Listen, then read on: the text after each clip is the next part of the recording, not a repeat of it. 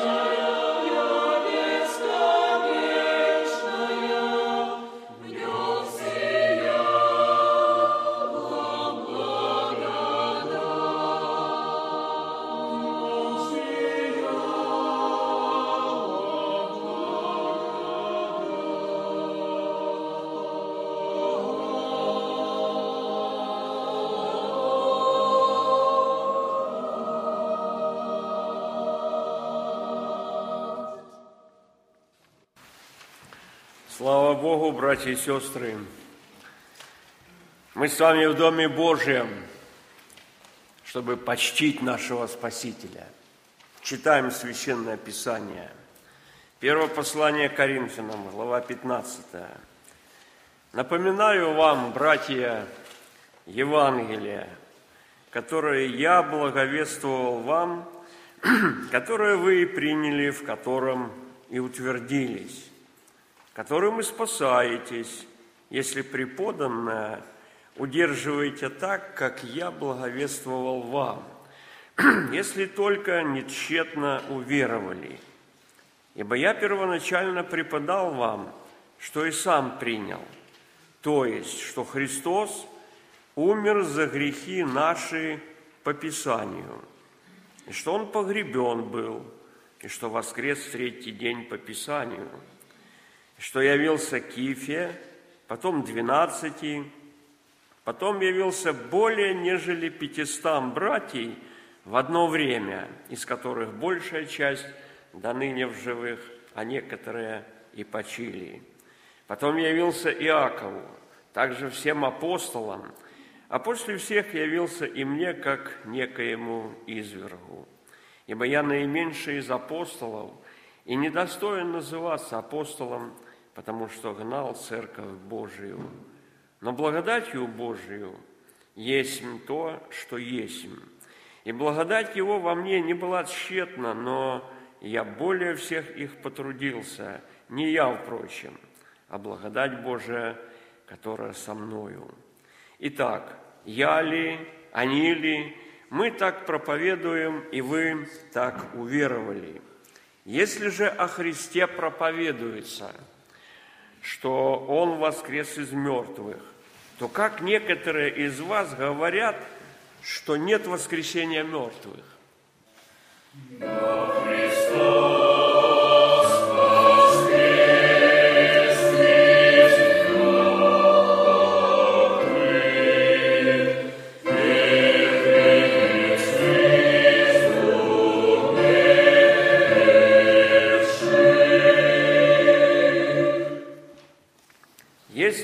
воскресения мертвых, то и Христос не воскрес.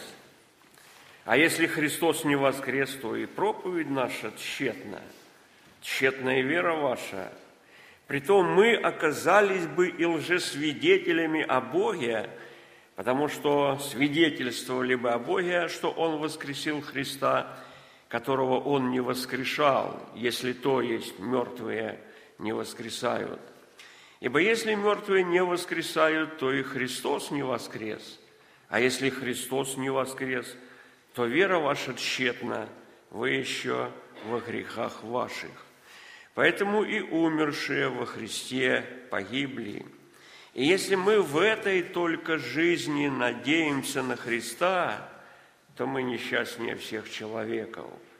Но Христос воскрес из мертвых, первенец из умерших, Ибо как смерть через человека, так через человека и воскресение мертвых. Как в Адаме все умирают, так во Христе все оживут, каждый в своем порядке. Первенец Христос, потом Христовым пришествие Его, а затем конец, когда Он предаст царство Богу и Отцу, когда упразднит всякое начальство и всякую власть и силу, ибо ему надлежит царствовать, доколе не зложит всех врагов под ноги свои. Последний же враг истребится – смерть, потому что все покорил под ноги его. Когда же сказано, что ему все покорено, то ясно, что кроме того, который покорил ему все, когда же все покорит ему – Тогда и сам Сын покорится покорившему Ему, все Ему. Да будет Бог все во всем. Иначе, что делают крестящиеся для мертвых? Если мертвые совсем не воскресают, то для чего и крестятся для мертвых? Для чего и мы ежечасно подвергаемся бедствиям? Я каждый день умираю, свидетельствуюсь в том похвалою вашу, братья, которую я имею во Христе Иисусе Господе нашим. По рассуждению человеческому, когда я боролся со зверями в Ефесе, какая мне польза, если мертвые не воскресают? Станем есть и пить, ибо завтра умрем. Не обманывайтесь, худые сообщества развращают добрые нравы. Отрезвитесь, как должно, и не грешите, ибо к стыду вашему скажу, некоторые из вас не знают Бога. Но скажет кто-нибудь, как воскреснут мертвые, и в каком теле придут? Безрассудный, то, что ты сеешь, не живет, если не умрет. И когда ты сеешь, то сеешь не тело будущее, а голое зерно, какое случится, пшеничное или другое какое. Но Бог дает ему тело, как хочет, и каждому семени свое тело. Не всякая плоть такая же плоть, но иная плоть у человеков, иная плоть у скотов, иная у рыб, иная у птиц. Есть тела небесные и тела земные – но иная слава небесных, иная земных, иная слава солнца, иная слава луны, иная звезд, и звезда от звезды разнится в славе. Так и при воскресении мертвых сеется в тлении, восстает в нетлении. Сеется в уничижении, восстает в славе. Сеется в немощи, восстает в силе. Сеется тело душевное, восстает тело духовное. Есть тело душевное, есть тело и духовное. Как и написано, первый человек Адам стал душою живущую, а последний Адам есть дух животворящий, но не духовное прежде, а душевное, потом духовное. Первый человек из земли перстный, Второй человек – Господь с неба. Каков перстный, таковы и перстные. И каков небесный, таковы и небесные. И как мы носили образ перстного, будем носить и образ небесного. Но то скажу вам, братья, что плоть и кровь не могут наследовать Царствие Божие, и тление не наследует нетление – Говорю вам тайну, не все мы умрем, но все изменимся. Вдруг во мгновение ока, при последней трубе, ибо вас трубит, и мертвые воскреснут нетленными, а мы изменимся. Ибо тленному сему надлежит облечься в нетление, и смертному сему облечься в бессмертие. Когда же тленное сие облечется в нетление – и смертное сие облечется в бессмертие, тогда сбудется слово написано «поглощена смерть победою». Смерть, где твое жало? Ад, где победа твоя? Жало же смерти грех, а сила греха – закон.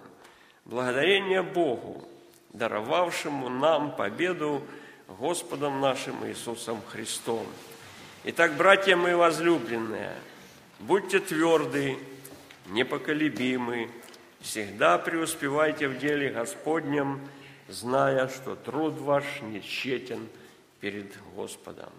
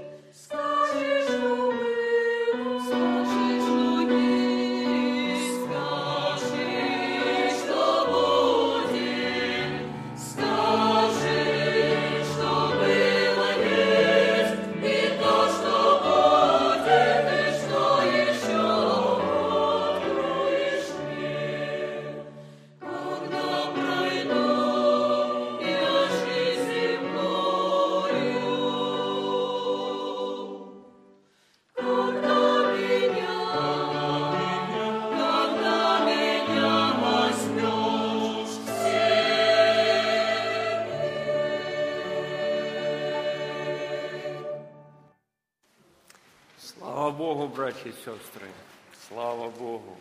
Закончится жизнь земная, и Господь нас возьмет к себе. Скажи, что было, что есть, что будет. Мы с вами прочитали, друзья мои, что было. Две тысячи лет тому назад на нашу планету с небес Бог явился во плоти, взял на себя плоть человеческую, чтобы истребить грех во плоти. И Он умер на кресте. В страшных пытках, в страшных мучениях.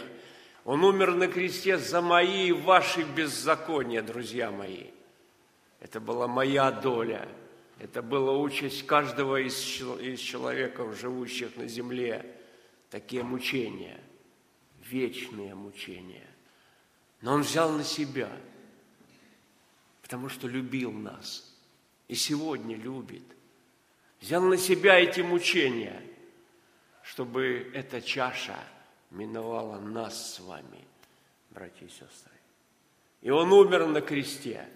И, казалось бы, ученики разочарованные, все, мы-то думали, что он тот, который восстановит царство Израилю. А уж совсем тем третий день, как он в гробе. Друзья мои, учеников постигло глубокое разочарование, но они не знали, что после ночи всегда начинается рассвет.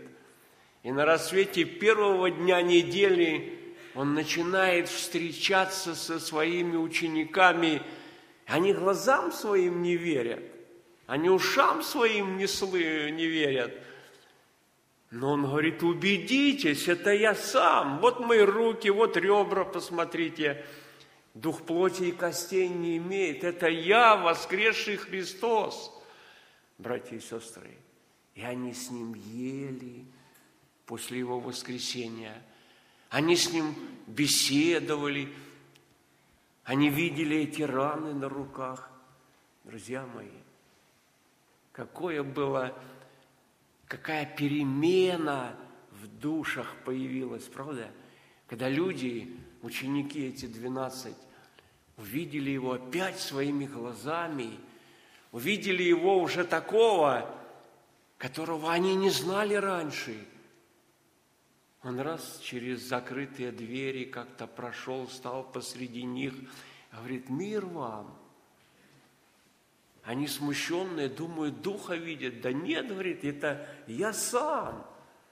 Дух плоти и костей не имеет, как вы у меня видите. Посмотрите – братья и сестры, и они убедились, что это Он. И Он являлся им. Мы прочитали в одно время даже более чем пятистам человекам. В одном месте было полтысячи людей собрано, и Он явился им. И эти, множество этих людей начали распространять эту благую весть. Это было трудное дело. Не так-то просто было среди идолопоклоннического общества говорить о воскресении Христа, говорить о том, что впервые в жизни такое событие произошло.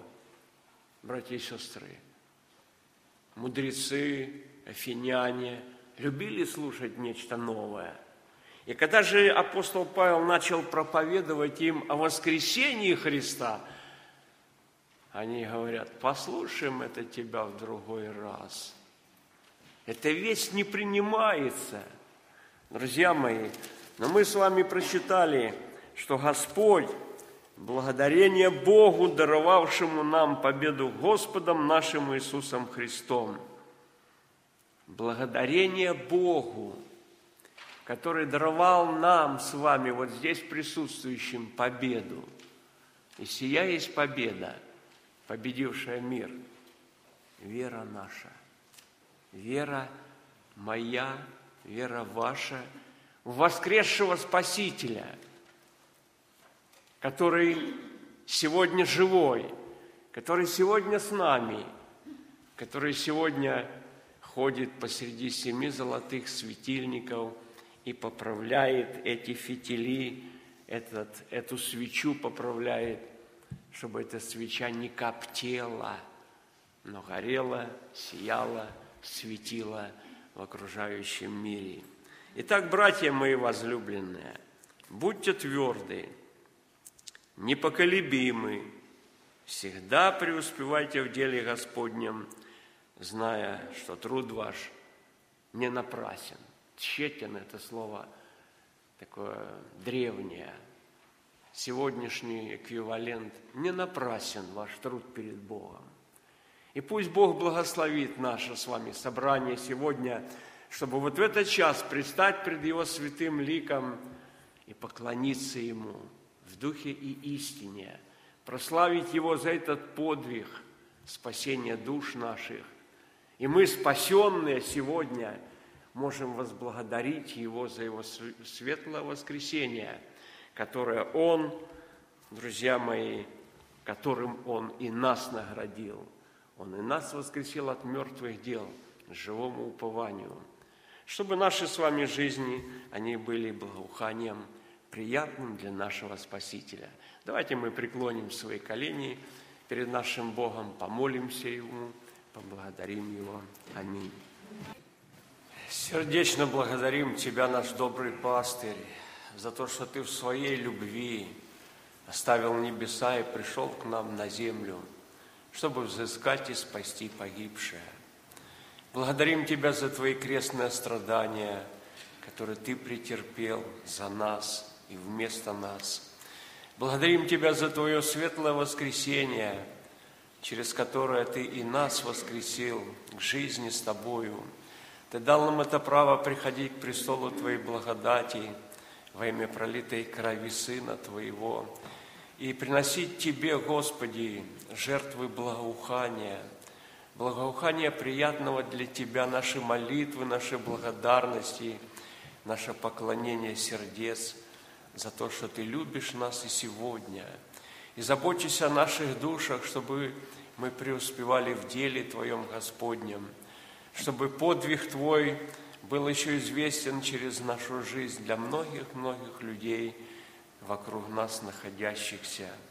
Благослови нас, Господи, быть внимательным к Слову Твоему Святому, которое Ты сегодня преподаешь нам со страниц Священного Писания, чтобы, назидаясь на Слове Твоем, назидаясь в Духе Твоем Святом, нам становиться похожими на Сына Твоего – да будет имя Твое возвеличено и прославлено в этом собрании, Бог наш Отец, Сын, Дух Святой. Аминь. Продолжая служение, поем общим пением. Песнь восхождения 485. Песнь восхождения 485. Блажен, кто молиться умеет, молитвой от сердца, живой, кто духом всегда пламенеет и светел, как ангел душой.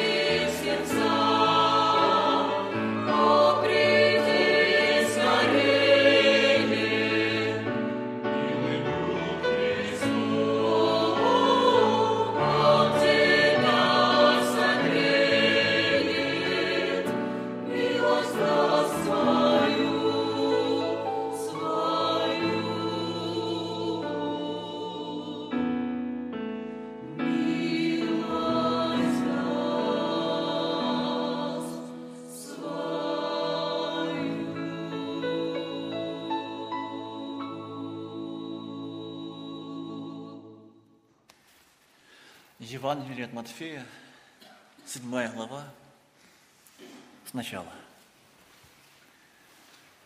Не судите, да не судимы будете.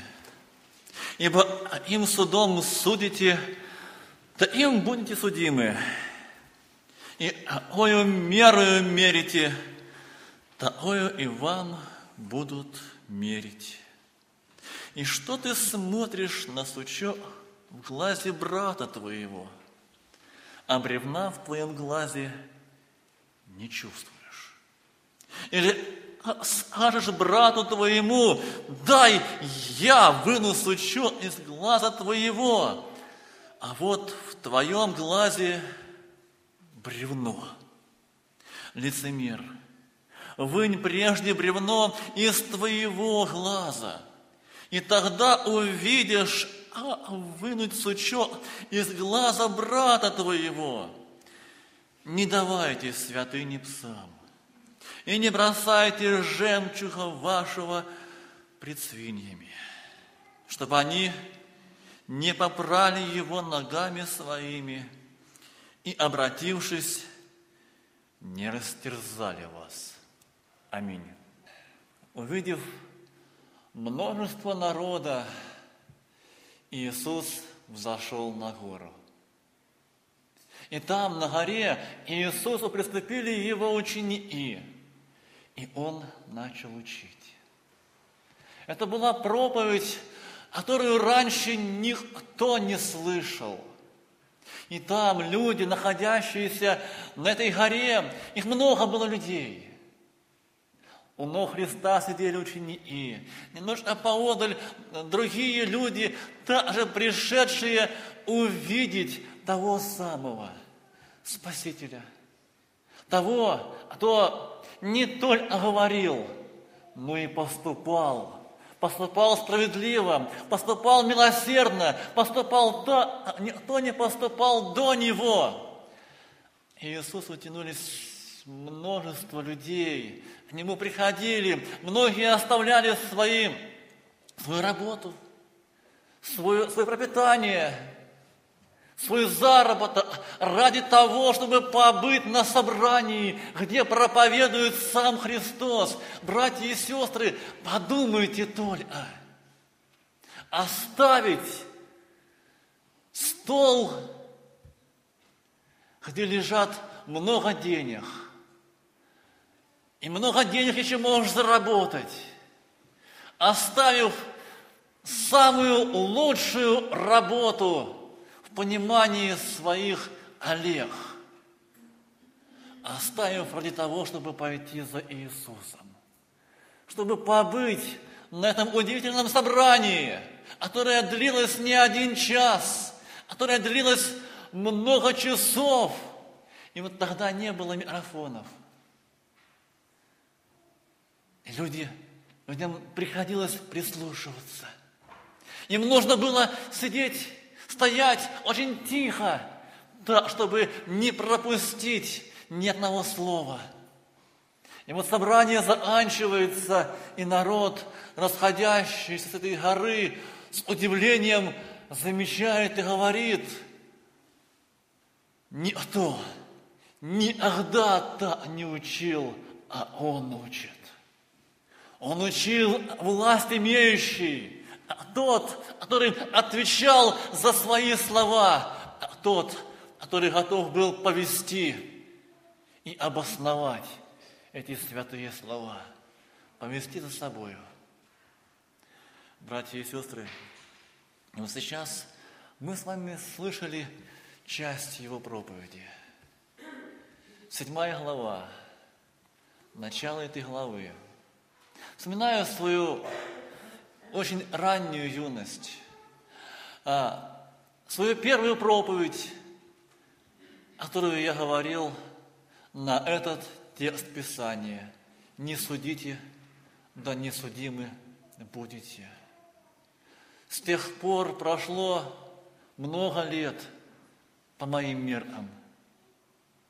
Но каждый раз, читая этот текст Писания, я для себя нахожу нечто новое – для себя нахожу то драгоценное и важное, что Господь говорит мне лично, братья и сестры, и вам, каждому из нас.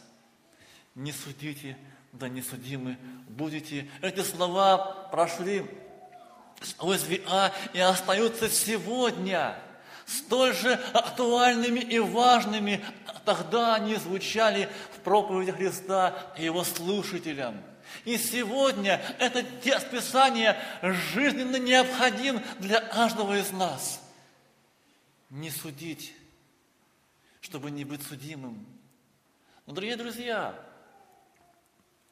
много у нас порой бывает своего личного опыта, жизненного опыта, который складывается а, в разрез со Словом Божьим.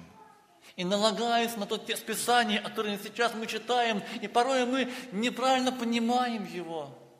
Неужели вообще не нужно судить ни аво, ни ада? Неужели человек, христианин, он человек, не имеющий своего мнения, своего взгляда на окружающий его мир – на общество, на то, что читает в Священном Писании. Неужели человек, христианин, не должен быть личностью, которая имеет свое мнение? Дорогие друзья, давайте сейчас прочитаем этот текст Писания, порассуждаем, и увидим одну очень важную вещь. Трагедия – которая совершается а, с людьми, которые слушают Слово Божье и не применяют его о себе. О себе. Дорогие друзья,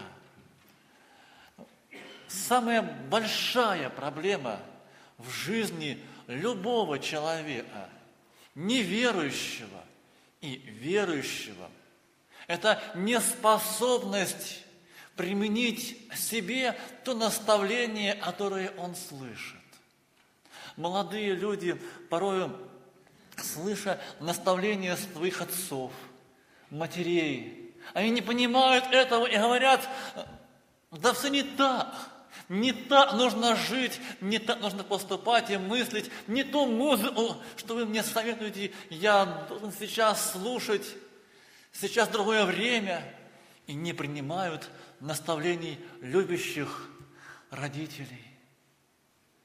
Порою человек вырастает и живет своей жизнью, и порою к нему приходят его друзья, те, которые любят его, которые волнуются за его духовное состояние и говорят, брат дорогой, брат дорогой, давай Слово Божье почитаем давай помолимся, давай начнем жить по-другому.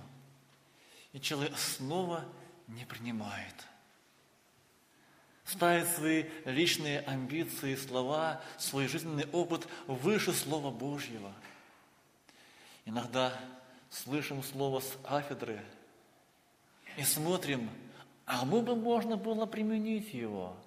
А вот это нужно Слово Божье ему, он грешник. А это нужно неверующему человеку, пьянице, наркоману, курильщику, ведущему плохой, аморальный образ жизни. Это ему нужно. Друзья дорогие, но вот на что обращает внимание Христос в этом тексте Писания. О том, что мы должны себе применять Слово Божье, себя – судить. И однажды апостол Павел уже восклицает, «О, если бы мы судили сами себя, то не были бы судимы с миром». Вообще, дорогие братья и сестры, вот, вот жажда правды, она присуща человеку она в большей или меньшей степени, она присуща каждому из нас. Все мы хотим жить в правде, справедливости. Но порою человек не, не находит ее, начинает роптать.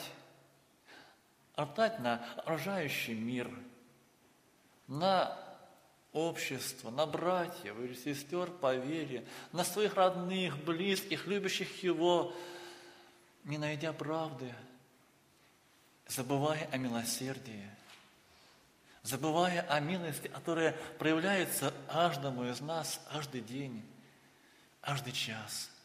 А мне, а вам, дорогие братья и сестры, ибо им судом судите, да им будете судимы, и какую меру мерите, такую и вам будут мерить. И что ты смотришь? Друзья, Священное Писание предлагает нам правильно смотреть, в нужное место заглянуть, в свое сердце, в свою душу. Порой мы хотим изменить весь мир – Хотим, чтобы все изменилось, чтобы наконец-то и э, воцарилась правда и справедливость, чтобы наконец-то и стало тепло, и солнце правды просветило этот грешный темный мир. Мы этого хотим, братья и сестры. Но Священное Писание убеждает нас, начни с себя. Начни с себя, с моего сердца. Пусть это Слово Божье проникает до разделения души и да, вот э, туда, в мое сердце, проникает и судит его там. Чтобы сегодня я, находясь в собрании святых, читая Слово Божье, либо слушая его, заглянул в себя, увидел, увидел и понял то, что я очень нуждаюсь в Боге – очень нуждаюсь не в суде, очень нуждаюсь в милосердии, в прощении. И вот тогда, когда я осудил себя, вот тогда я начинаю по-другому смотреть на мир. Не с судом, а с тем, что Господь, чем Господь наполнил мое сердце. Помните, ибо ою мерою мерите – такое и вам будет отмерено. Вот да, с им сердцем, э, взглядом вы смотрите на окружающий мир с осуждением, с пренебрежением, с отвержением, либо с добротою, состраданием. Удивительно.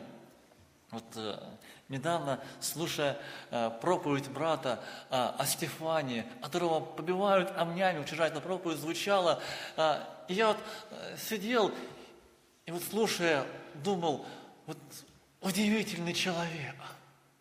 Стефан, которого побивают камнями. Эти последнее, что он видел в своей жизни из людей, эти озлобленные лица, со злобой и дающие камни в него, с остервенением, желающие его разорвать. А он молится о них. Просит Господа, чтобы Господь не вменил им греха сего. Посмотрите на это сердце, не с осуждением смотрящее на бьющих, убивающих его. Стефан, который увидел этого Господа и Спасителя, небо, который Господь идет за ним, протягивает к нему свою руку и забирает этого праведника от бренной земли, забирает от страданий, от избиений, возносит его душу. Трудно представить себе эту груду амней, кровавленных амней. Это тело, на котором нету ни одного места живого – в синяках и ссадинах. Это мертвое тело, тело праведника, которое последними словами было Господи, не вмени им греха сего. Посмотрите, это сочетается с этим Словом Божьим. Не судите, да не судимы будете. Посмотрите, человек Божий относится к своим врагам. Конечно, друзья, братья и сестры, мы хотим изменить мир. Хотим изменить окружение наше. Друзья, будем меняться сами. Нам нужно меняться. Недаром эта седьмая глава, она удивительна тем, что она и заканчивается этим же самым наставлением, которое говорит нам о том, что человек, кто слушает слова Божьи и исполняет их, уподобится человеку, построившему свой дом на скале, на амне, на этом твердом а, основании – человек, который заглядывает в свое сердце, себя самого судит, себя самого видит и меняется.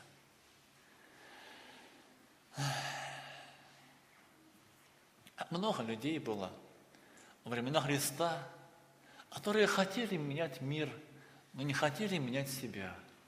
Помните, а, пришли в храм, два человека, фарисей и мытарь.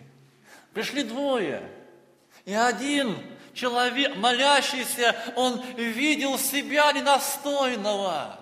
Он видел себя нуждающегося в Боге и ничего, кроме милосердия, не просил. Будем милостив о мне, грешнику.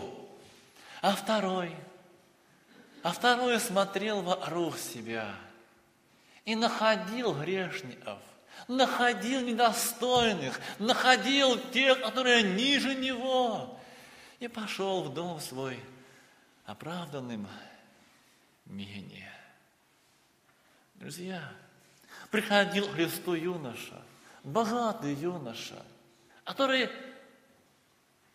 смотрел на себя, смотрел и видел себя человека достойного, достойного справедливой награды, которому тоже было Слово Божье, указывающего на его грех.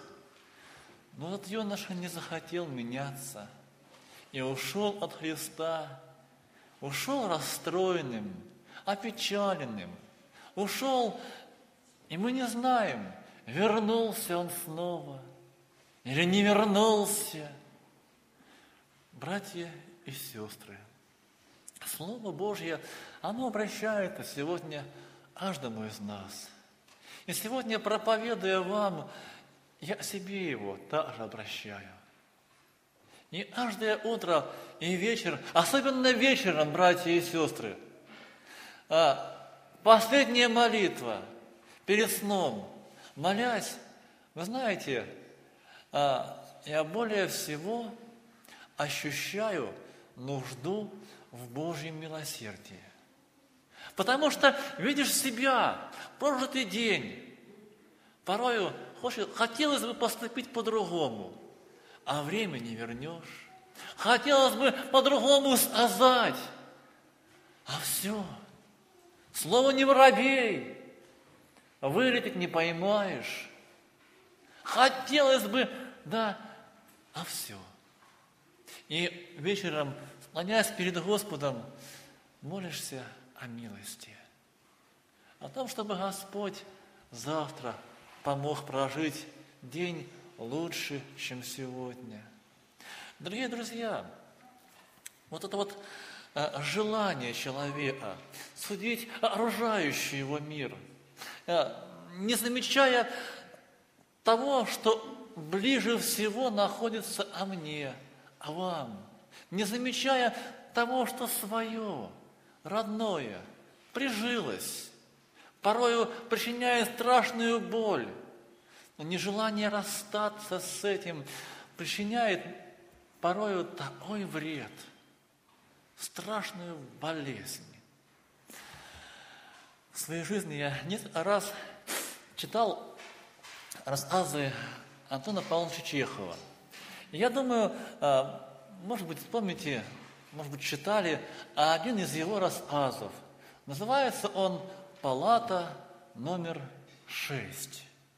И вот там а, несколько рассказ об одном провинциальном городке, в котором есть больница. Больница, а, которая по своему описанию схожа с тюрьмой.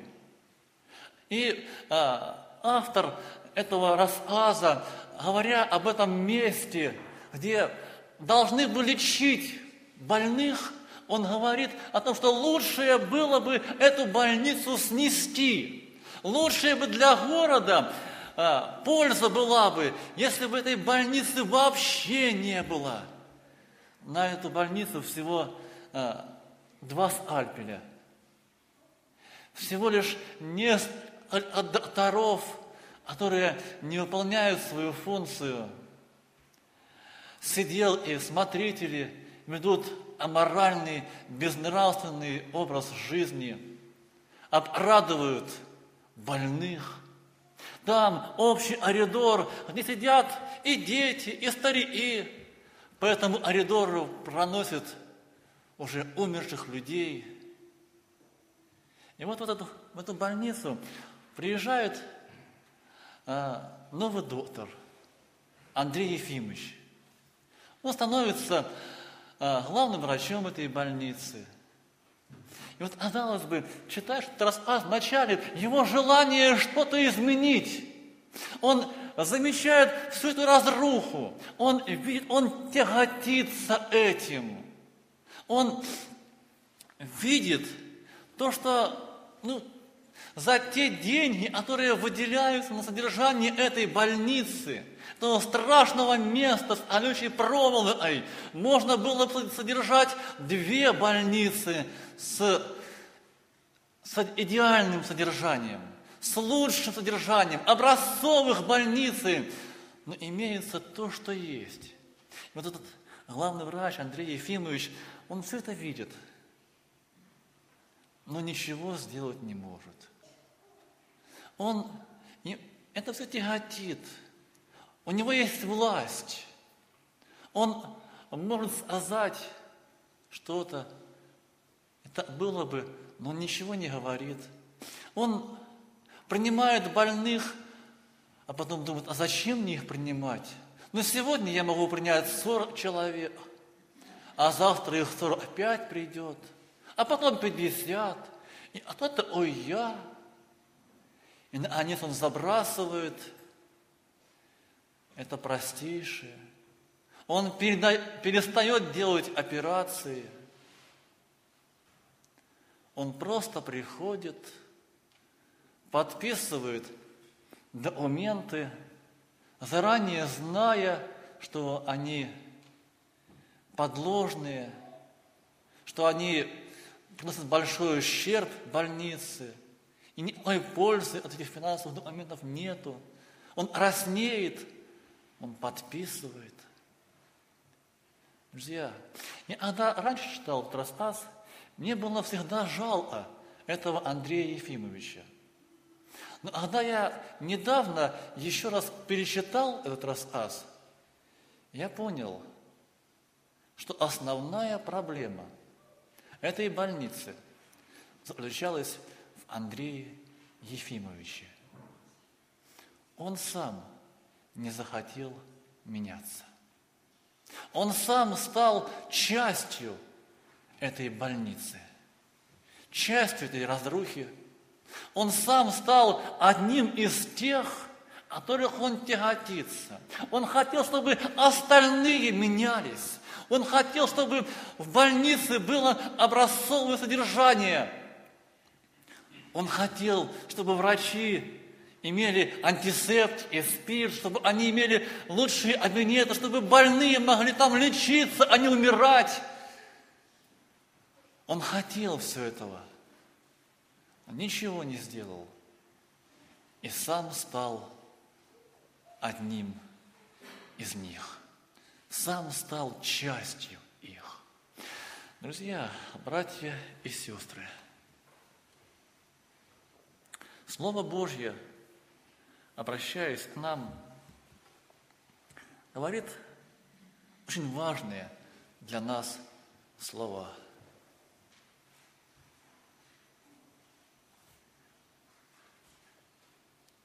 Лицемер.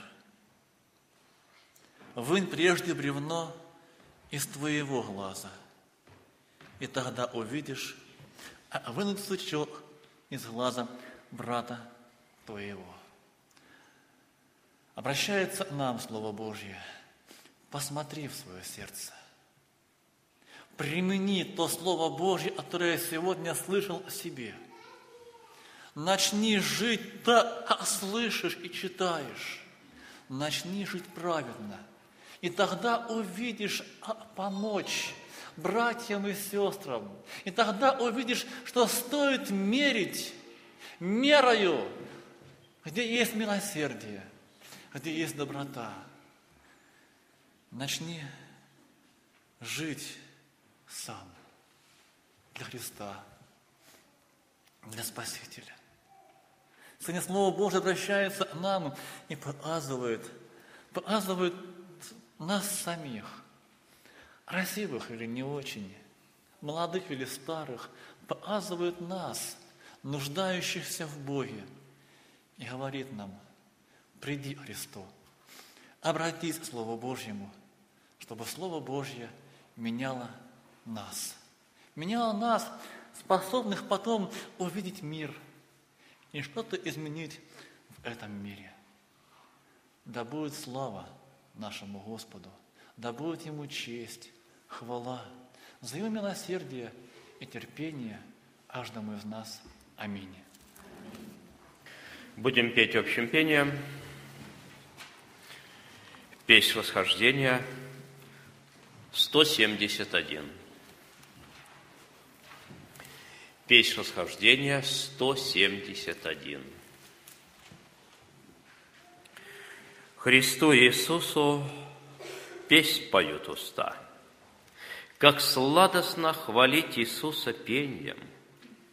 Мы будем петь когда-нибудь не так, намного лучше и благословение.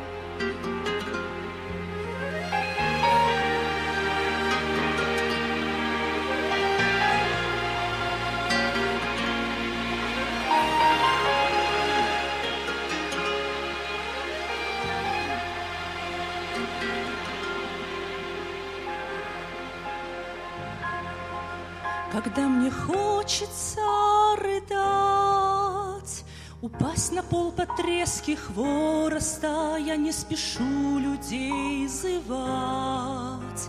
Я просто утешаюсь Господом, Когда мне некому пойти. И я живу отдельным островом, Где непрестанно льют дожди. Тогда я утешаюсь Господом.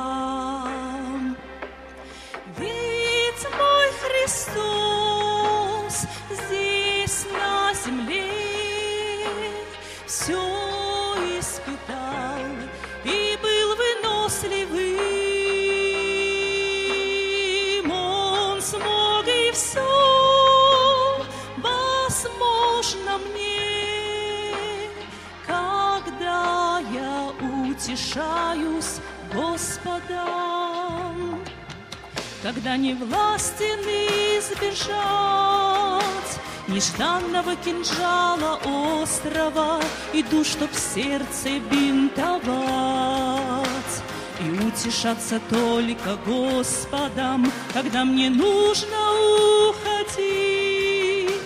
Укрыв родное пыльной простынью, Со скрипом дверь навек закрыть. Я утешаюсь только Господом. Ведь мой Христос здесь на земле все испытал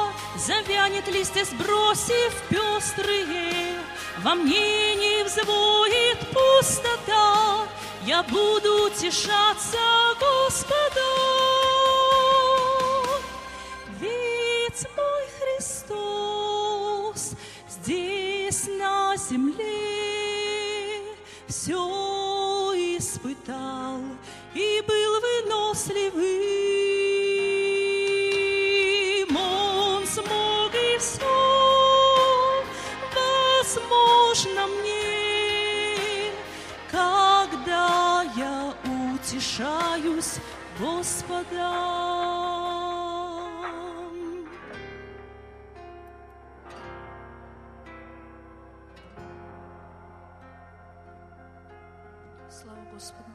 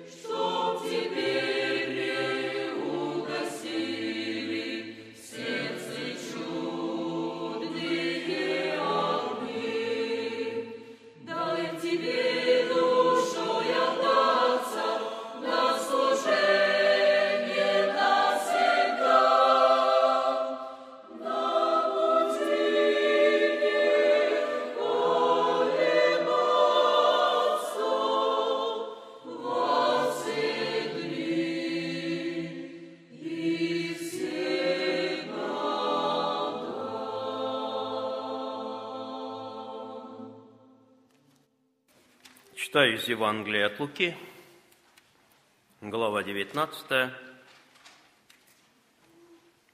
стих 26.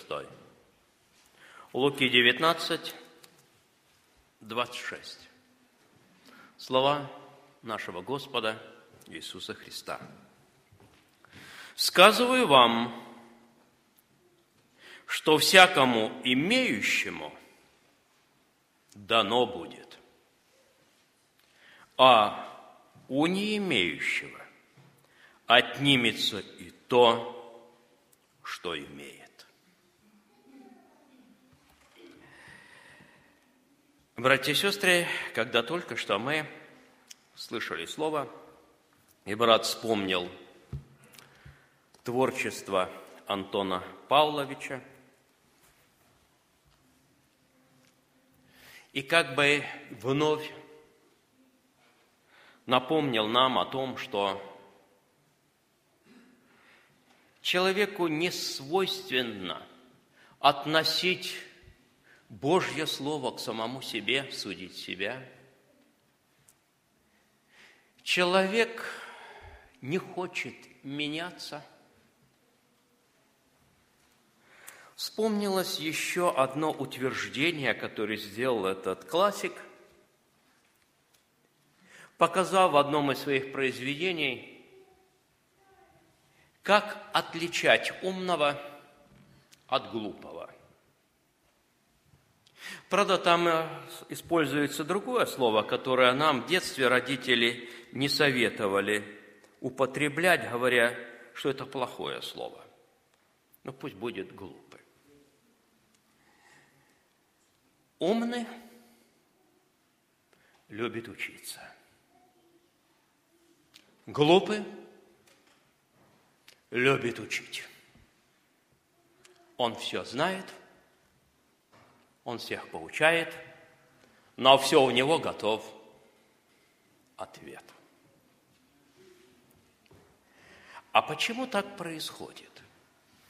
Что в человеке есть, что препятствует относить Божье Слово к себе и судить самого себя –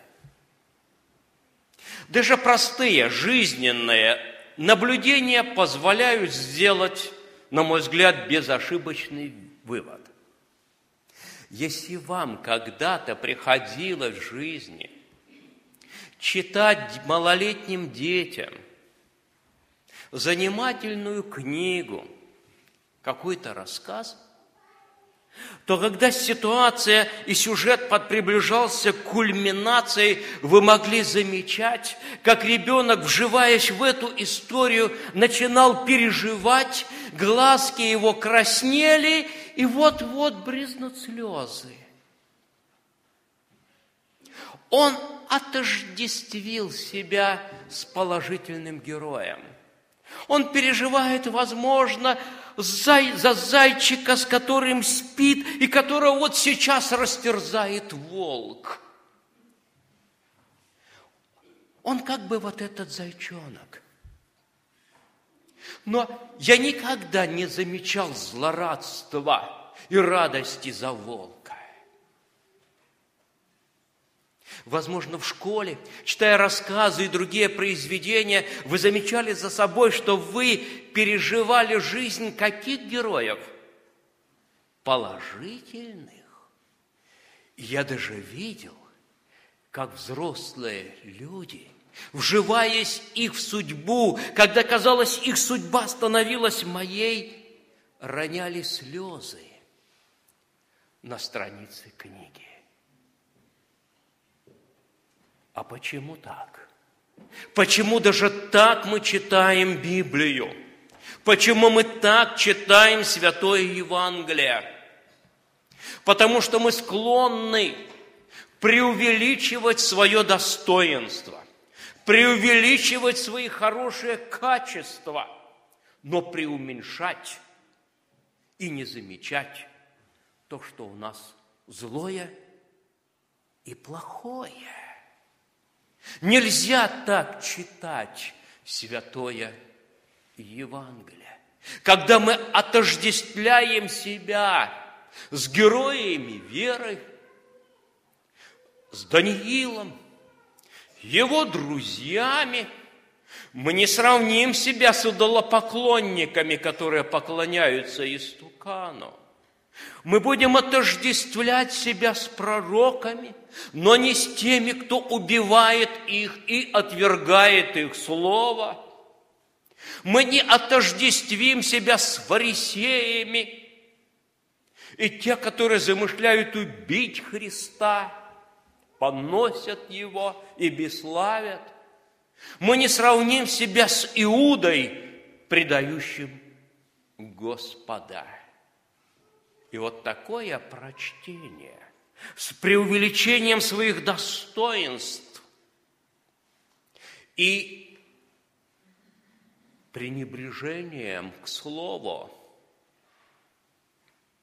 которое как острие ранит, когда даже наше тело отстраняется от лезвия, от боли, таким образом порой мы – уклоняемся от обоюда острого меча, названного Божьего Слова, и не позволяем ему прикоснуться, и не позволяем сделать операцию нашей души и духа, исцелить и дать духовное здоровье. Это наша трагедия, братья и сестры. Я хочу прочитать или вернуть вас к истории, вот к этим словам Иисуса Христа, которые мы прочитали, извините за это как короткое эмоциональное отступление, навеянное классиком и его мудростью, смысл которой немногие делайтесь учителями, вернуться вновь к прочитанному.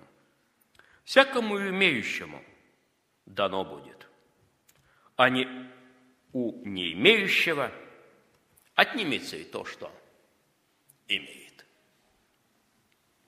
Давайте вспомним, что эти слова Христа были сказаны после того, когда Господь явил милость к дому Закхея. Когда произошло вот преображение этой души.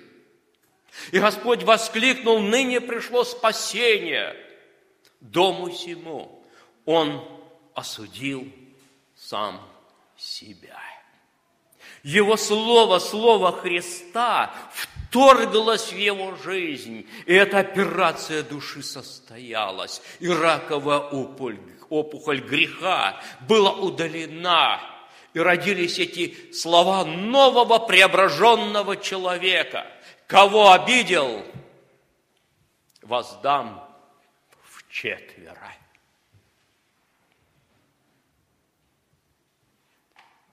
Многие были недовольны. Люди роптали, что вошел в дом грешному человеку. А Господь на все это сказал известные слова, известные всем вам. Сын человеческий пришел взыскать и спасти погибшее. И для того, чтобы люди лучше поняли, рассказал, превосокупил притчу. Он был близ Иерусалима, и люди жили предвкушением открытия Царства Божия. В этот особый момент ожидания Господь рассказывает им притчу, названную притчей о минах. Мина – это не очень большая мер, денежная мера, несравнимая, конечно, с талантом, денежное время времен Христа, мера серебра.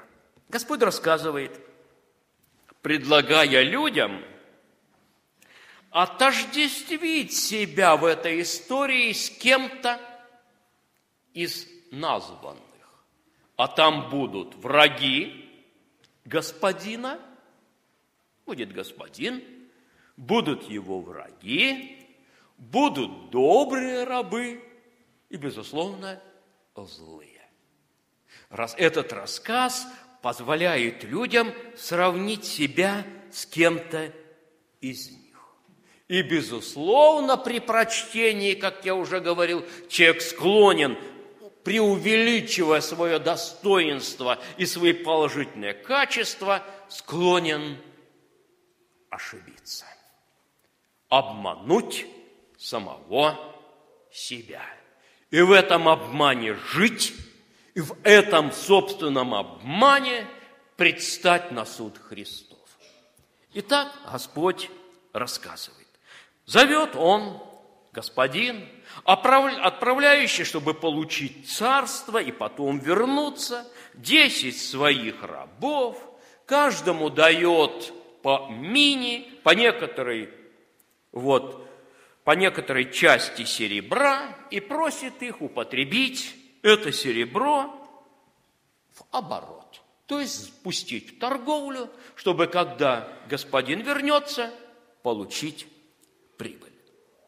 Мы читаем, что некие граждане ненавидели господина, отправили вслед за ним посольство со словами «Не хотим, чтобы он царствовал над нами». Ну вот господин возвращается, рассказывает Господь. Получил царство, зовет к себе своих рабов и желает узнать, что каждый из них приобрел. Приходит первый, рассказывает Господь, говорит, господин, как потрясающая новость, как хорошо ты поступил, что дал мне одну мину. Как хорошо ты поступил. Твоя мина принесла тебе десять мин.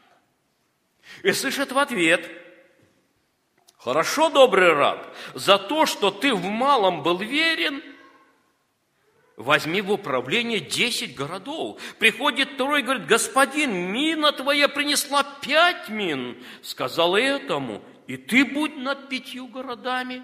Пошел третий и сказал, господин, вот тебе твоя мина, которую я хранил, завернул платок.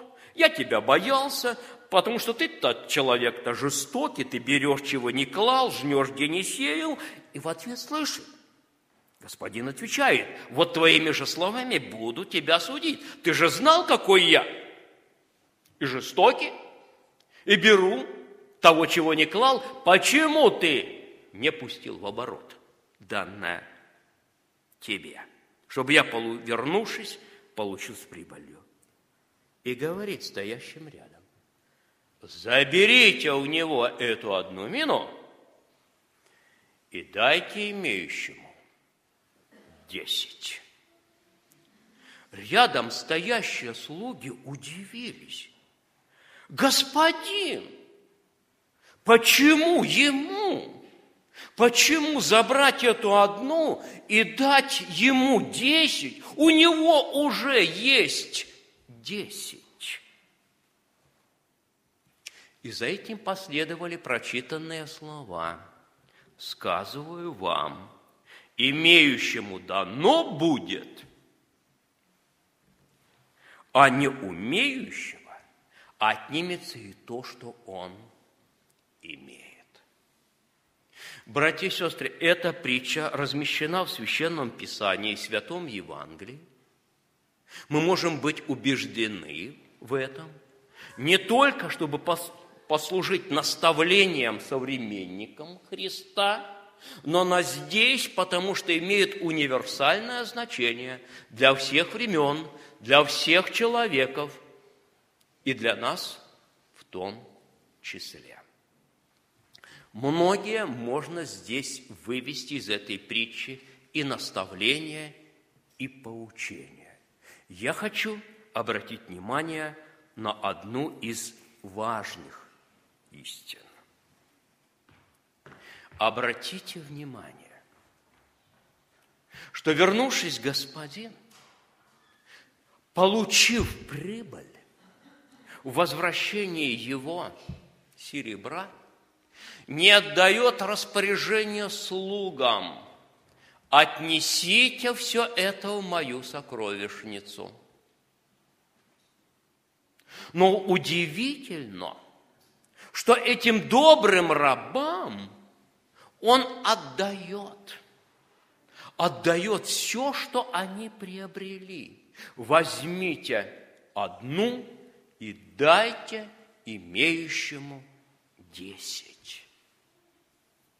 Братья и сестры, это очень важная истина.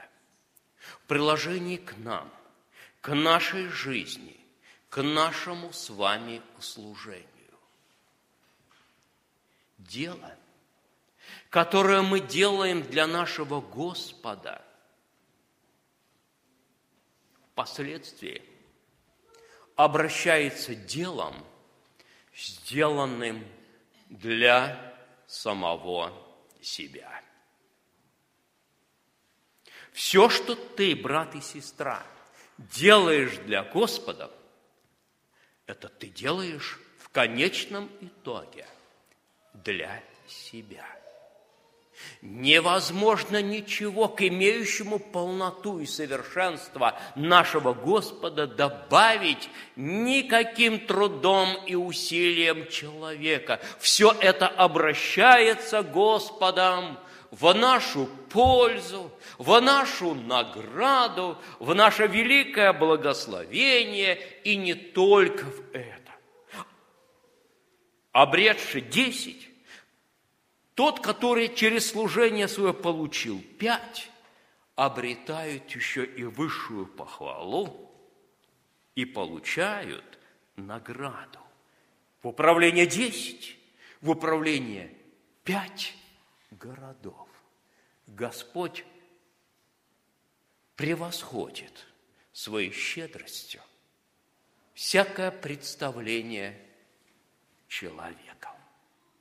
Братья и сестры, но при этом все, что мы не сделали для Господа, все откладывали на завтра и на потом, не желали приобрести, принести, приобрести для себя, не пожелали изменяться под действием Божьего Слова, не желая учиться от Христа, обернется в конце – нашей жизни величайшим ущербом и глупостью. И поэтому Христос вновь и вновь сегодня, в первую очередь меня, коснувшись моего сердца и духа, и, возможно, некоторых из вас побуждает, не будьте нерассудительны, но познавайте, что есть воля Божия, благая, угодная и совершенное. В одной из наших песен, которую мы время от времени поем, по-моему, в тех сборниках, которые лежат в том зале, под номером 264, есть такие слова. Когда мы убеждаем сами себя и друг друга, и ничтожный дар имея, все же нужен для трудов. Кто ответит не робея? Я служить, Господь, готов. А в заключительных словах, когда человек переживает и переосмысливает свою жизнь и служение, пропевая это, эту песню, звучат как кульминация. Я готов, пошли меня. Хотелось бы, чтобы эти слова «я готов» мы говорили каждый день у наших молитвах. Изменяя Словом Божьим чудный образ Господа нашего Иисуса Христа, приобретая Его чувствование, когда Царство Божие, которое в нас ширится, как некое вкрапление в этом мире, открывается, как раскрывается прекрасный цветок в нашей душе, в нашей семье, в наших делах, которые в Боге соделанные, среди наших коллег на работе, когда они видят это Царство Божие, которое оказалось в их кабинете, в их цеху и предвкушение когда она откроется и раскроется во всей славе и красоте в присутствии и явлении Господа нашего Иисуса Христа, наполняя души нас нашей радостью, окружающий мир желанием войти в это царство, читая это прекрасное письмо царства, узнаваемое и читаемое всеми человеками, который каждый из вас, каждый из нас пишет своей жизнью этому миру. Аминь. Помолимся. Наш Небесный Отец, мы благодарим Тебя за Ту любовь милость к людям, за то, что не пощадил Сына Своего, но предал Его на смерть и мучение, чтобы избавить нас от грехов наших и очистить себе особый народ. Народ ревностный к добрым делам. Господи, благодарю Тебя за это богослужение, в котором, Господи, Ты еще раз напомнил о чудном воскресении Господа нашего Иисуса Христа, даруя и нам это славное упование – и надежду, что и умершие во Христе воскреснут. Благодарим Тебя, Господи, что Ты еще раз в нашей жизни учил нас, чтобы нам покориться Твоему святому Слову, чтобы в этом собрании, Господи, осмыслить и ответить на вопрос, кто я? Не преувеличивая свою значимость и свои собственные достоинства, но думая о себе скромно, по мере веры, которую Ты даровал, веры, которая меняет наше отношение к самим себе, к людям, миру. Господи, мы продолжаем молиться о нашем городе. Продли Твое благословение, благослови живущих в нем людей, даруя, Господи, познание милости Твоей, любви, дар веры, дар покаяния. Благослови, Господи, поместную церковь и расширяй, Господи, ее влияние на окружающий мир – чтобы каждый член поместной церкви в меру своих возможностей и круга влияния, там, где живет и трудится, распространял Твое царство самим собою, живя благочестивой, богоугодной жизнью, становясь свидетельством Твоим и письмом Христовым.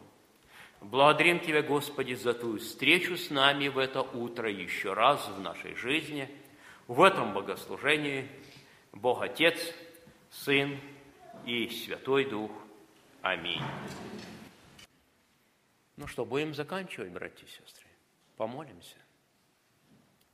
Наш Небесный Отец, благослови народ Твой, расходящийся с богослужения – чтобы еще иметь побуждение от Духа Твоего Святого, вновь, Господи, сойтись в церковь и вновь прославить Тебя, получить от Тебя наставление, ободрение и утешение. Благодать же Господа нашего Иисуса Христа, любовь Бога Отца и общение Святого Духа да пребудет со всеми нами. Аминь. Божьим миром, братья и сестры. Приветствую, дорогие братья и сестры. Помолимся. Отец Небесный, спасибо Тебе за то, что мы собрались сегодня здесь, Господи. Благослови, Господь, каждого из нас, наше сердце, Господь, открой, Господь, и проповедника, Господь, благослови, который будет говорить, Господь. Я благослови наши сердца, чтобы слово, которое Ты нам говоришь через них, Господи, мы могли применять в течение недели. Да будет воля Твоя в нашей жизни, Господи, и во имя Иисуса Христа просим. Аминь. Братья и сестры, хотел бы с вами поделиться небольшим свидетельством. А, Вы помните, что в то воскресенье брат Михаил а, делился свидетельством о том, как он благовествует у себя в части и призвал церковь молиться о благовестии, и а, нам самим об этом переживать, и нам самим также благовествовать. И вот спустя два дня мне пришлось ехать в Москву с женой в больницу, и едем мы себе спокойно с сыном, женой, а, разговариваем, и вдруг, а такой туман большой, и а, после Ивайтенок стоит бабушка. Ну, я еду как положено, но из-за большого тумана видимость буквально, наверное, метров 50-100, и бабушка прям чуть ли не бросается на дорогу и голосует. И никто не останавливается. Но из-за тумана я проскочил, говорю, жена, надо вернуться, забрать, может, что-то случилось. А, Находим, где место можно развернуться, разворачиваемся, а, подъезжаем к ней, садится к нам в машину старушка, ну, уже, наверное, лет под 80 точно, с сумочкой такой, и рассказывает, говорит, вот еду в село Горины, водитель маршрутки, помимо того, что провез меня, так еще увез далеко, высадил на остановке, говорит, сами добирайтесь, как хотите. Она говорит, тут еще до этих Горинов ехать, наверное, километров ну, 6 точно. И еще от самих Горинов до ее дома, он там на окраине, я говорю, ну, слава Богу, значит, видите, Бог послал вас, нас к вам. И, и вот мы едем. Мы едем, она так немножко рассказывает. И я понимаю, что Бог побуждает меня свидетельствовать этой бабушке. И внутри себя, когда я чувствую это побуждение, я начинаю молиться. Молюсь внутри всегда и говорю, Господи, как начать? Как сказать? О чем? А, это уже второй случай за ну, последний небольшой промежуток времени, когда вот так мы ехали тоже в больницу, и тоже попадалась нам женщина, надо было отвезти, внутри молишься, Господи, как начать? В первом случае, когда до этого я подвозил женщину также в Брянск, она начала сама разговор. Это удивительно. И у нее за, вот такой вопрос. Почему сейчас молодежь обращается к вере. Я удивился. Она не знала, что мы верующие люди. Но я внутри молюсь и думаю, Господи, как начать разговор? И женщина мне задает в лоб такой вопрос. Почему сейчас молодежь обращается к вере? И мы, эту женщину я подвозил от Унечи до Брянска, а, мы разговаривали долго с ней. А вот с этой бабушкой, ну, там буквально, может, минут 15 я ехал, и так она, ой, никто не останавливает, мне столько идти. Я говорю, ну, слава Богу. Она вот, как мне вас отблагодарить, едем, размышляет. Я говорю, нас никак. Она, я буду Бога благодарить. Я говорю, вот это правильно. Вот это правильно, потому что мы Божьи люди, Бог мы служим Богу, и поэтому сейчас мы вот так вас подобрали. Бог призвал нас к тому, чтобы мы совершали добрые дела.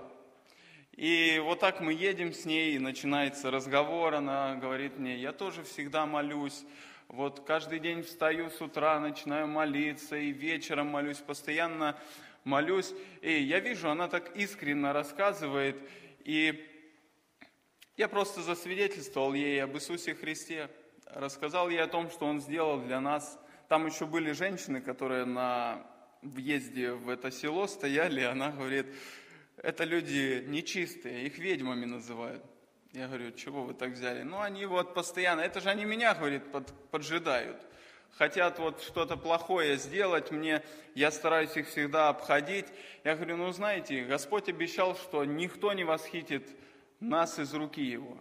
Если мы доверились Богу, если мы отдали Ему свою жизнь, то никто нам, никто нам не угрожает. Бог сохранит нас, поэтому доверяйте Ему, надейтесь на Него. И вот такой получился хороший разговор. Мы довезли ее почти до дома, там уже оставалось немного бездорожья, такое нету дороги для машин, и она пошла, и такая довольная, счастливая. Поэтому, братья и сестры, не упускайте возможности – не упускайте возможности свидетельствовать. Внутри я очень часто испытываю тоже а, какой-то страх, как начать говорить, о чем говорить. Я, может быть, что-то не так понимаю, может быть, что-то не так скажу. Молитесь Богу, Молитесь Богу внутри, и Бог откроет, Бог сам устроит этот разговор. Для меня было удивление, когда вот мы ехали в Брянск, и эта женщина задала мне такой вопрос. Я, мы просто полтора часа потом размышляли и делились своими свидетельствами с женой, вот с этой женщиной, и рассказывали ей о Христе, и оба, все довольные, ушли потом по своим уже делам. Поэтому пусть Бог нас благословит, не упускайте этой возможности. Аминь. Братья и сестры, я тоже приведу небольшой пример. Неделя была тоже у меня насыщенная, в связи с проверками, со всеми вот этими делами. А, есть у меня один военнослужащий срочник, зовут его Дима, и вы знаете, у него такой характер, наверное, девичий. То есть он, парнишка, пришел в армию, ничего не знает, ничего не умеет абсолютно, родители все за него делали. И вот он приходит, и у него мечта стать моделью, то есть, и пришел он в армию, вот, моделью в армии. И вот он сидит очередной раз, э, у меня старшина в подчинении есть, плачет и говорит, сложно мне, тяжело. А я, знаете, когда суета такая, там, задачи тому ставишь тому, я захожу так строго ему говорю, ну что случилось там, типа, солдат? Вот там уборкой заставили.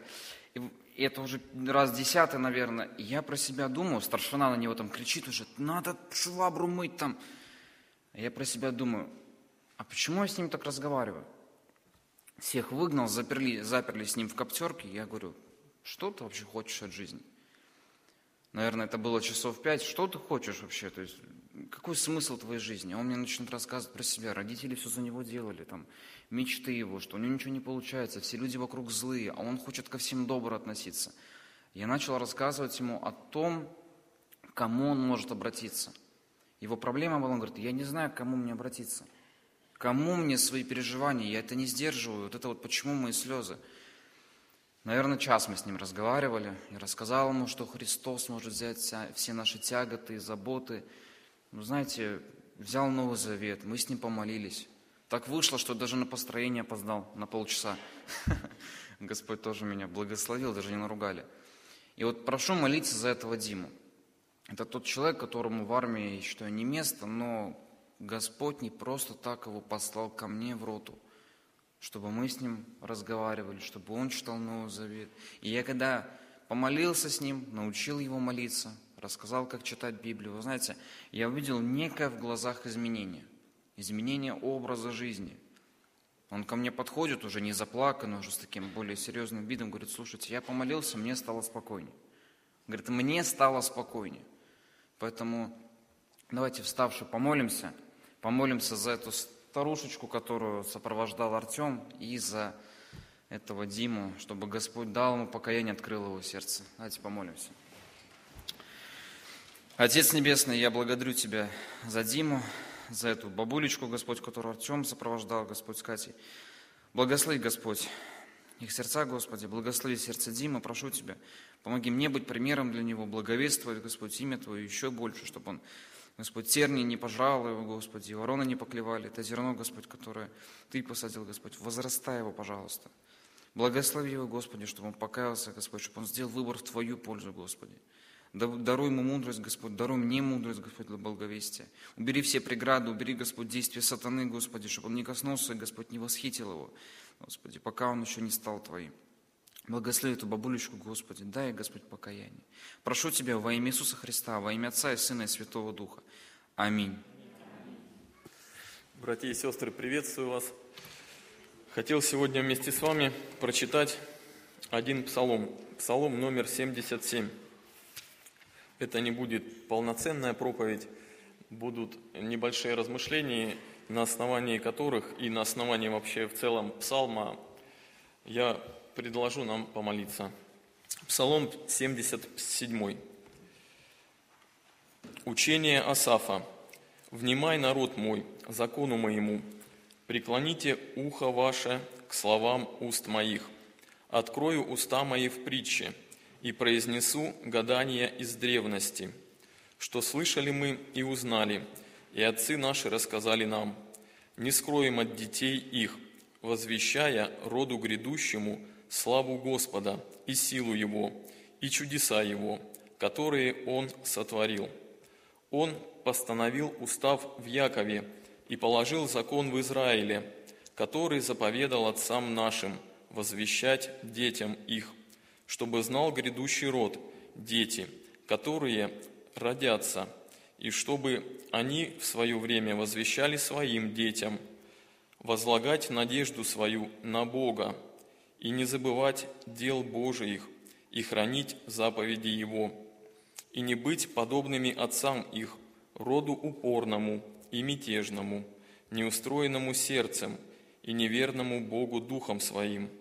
Сыны Ефремовы, вооруженные, стреляющие из луков, обратились назад в день брани. Они не сохранили завета Божия и отреклись ходить в законе Его. Забыли дела Его и чудеса, которые Он явил им. Он пред глазами отцов их сотворил чудеса в земле египетской, на поле Цоан. Разделил море и провел их через него, и поставил воды стеною, и днем вел их облаком, а во всю ночь светом огня. Рассек камень в пустыне и напоил их, как из великой бездны. Из скалы извел потоки, и воды потекли, как реки. Но они продолжали грешить пред Ним и раздражать Всевышнего в пустыне. Искушали Бога в сердце своем, требуя пищи по душе своей. И говорили против Бога, и сказали, может ли Бог приготовить трапезу в пустыне? Вот, Он ударил в камень, и потекли воды, и полились ручьи. Может ли Он дать и хлеб? Может ли приготовить мясо народу своему? Господь услышал и воспламенился гневом, и огонь возгорелся на Якова, и гнев подвигнулся на Израиля за то, что не веровали в Бога и не уповали на спасение Его. Он повелел облакам свыше и отверз двери неба, и одождил на них манну в пищу, и хлеб небесный дал им. Хлеб ангельский ел человек. Послал он им пищу до сытости. Он возбудил на небе восточный ветер и навел южной силою своею, и как пыль одождил на них мясо, и как песок морской птиц пернатых, поверг их среди стана их, около жилищ их. И они ели и присытились, и желаемое ими дал им. Но еще не прошло, но еще не прошла прихоть их, еще пища была в устах их, гнев Божий пришел на них, убил тучных их, и юношей Израилевых не заложил.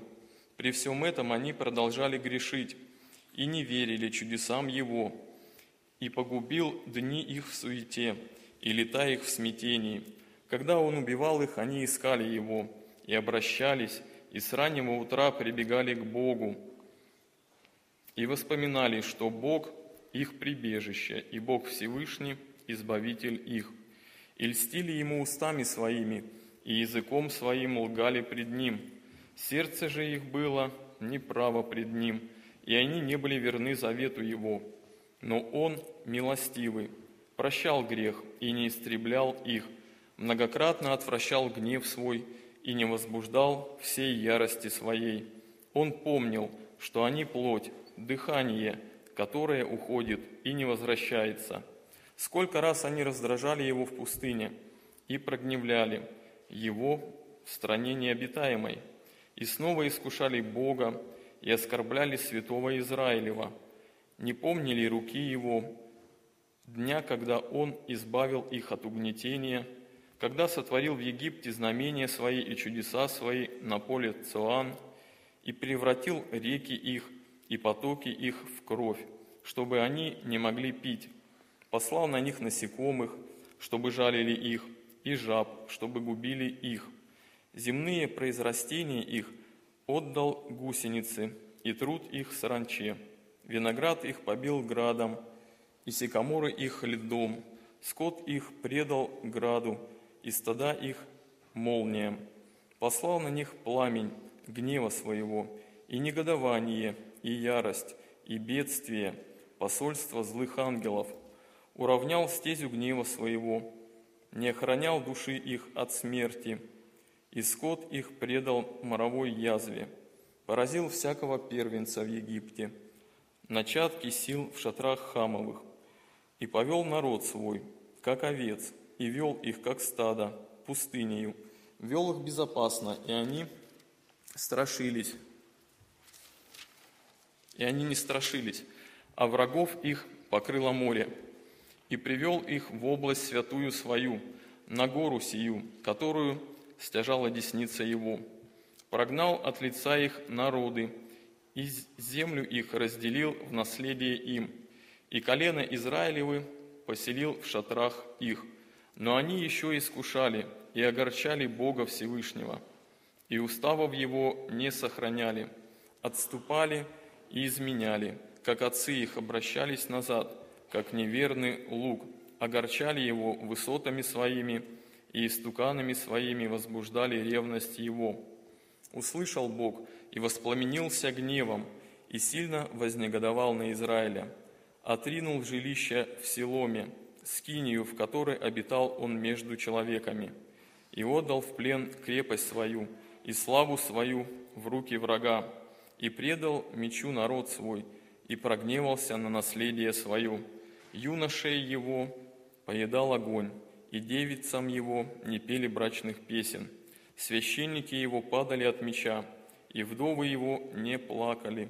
Но как бы от сна воспрянул Господь, как бы исполин, побежденный вином, и поразил врагов его в тыл, вечному сраму предал их, и отверг шатер Иосифов, и колено Ефремова не избрал, а избрал колено Иудина, гору Сион, которую возлюбил, и устроил, как небо, святилище свое, и как землю утвердил его навек. И избрал Давида, раба своего, и взял его от дворов овчих, и от, до... и от даящих привел его пасти народ свой, Якова и наследие свое Израиля. И он пас их в чистоте сердца своего, и руками мудрыми водил их. Братья и сестры, этот псалом, который мы прочитали, он э, описывает, Асав в этом псалме описывает путь, которым Бог вел свой народ из Египта в землю обетованную. И на этом пути мы с вами читали, Бог много миловал свой народ, Бог много долги терпел свой народ, много прощал своему народу.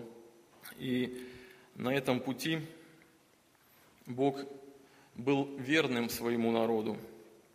Также мы читали о важности состояния сердца. Это стихи 8 «И не, «И не быть подобными отцам их роду упорному и мятежному, неустроенному сердцем и неверному Богу». Также это 18 стих «Искушали Бога в сердце своем, требуя пищи по душе своей». И также 37 стих «Сердце же их было неправо пред Ним, и они не были верны завету Его».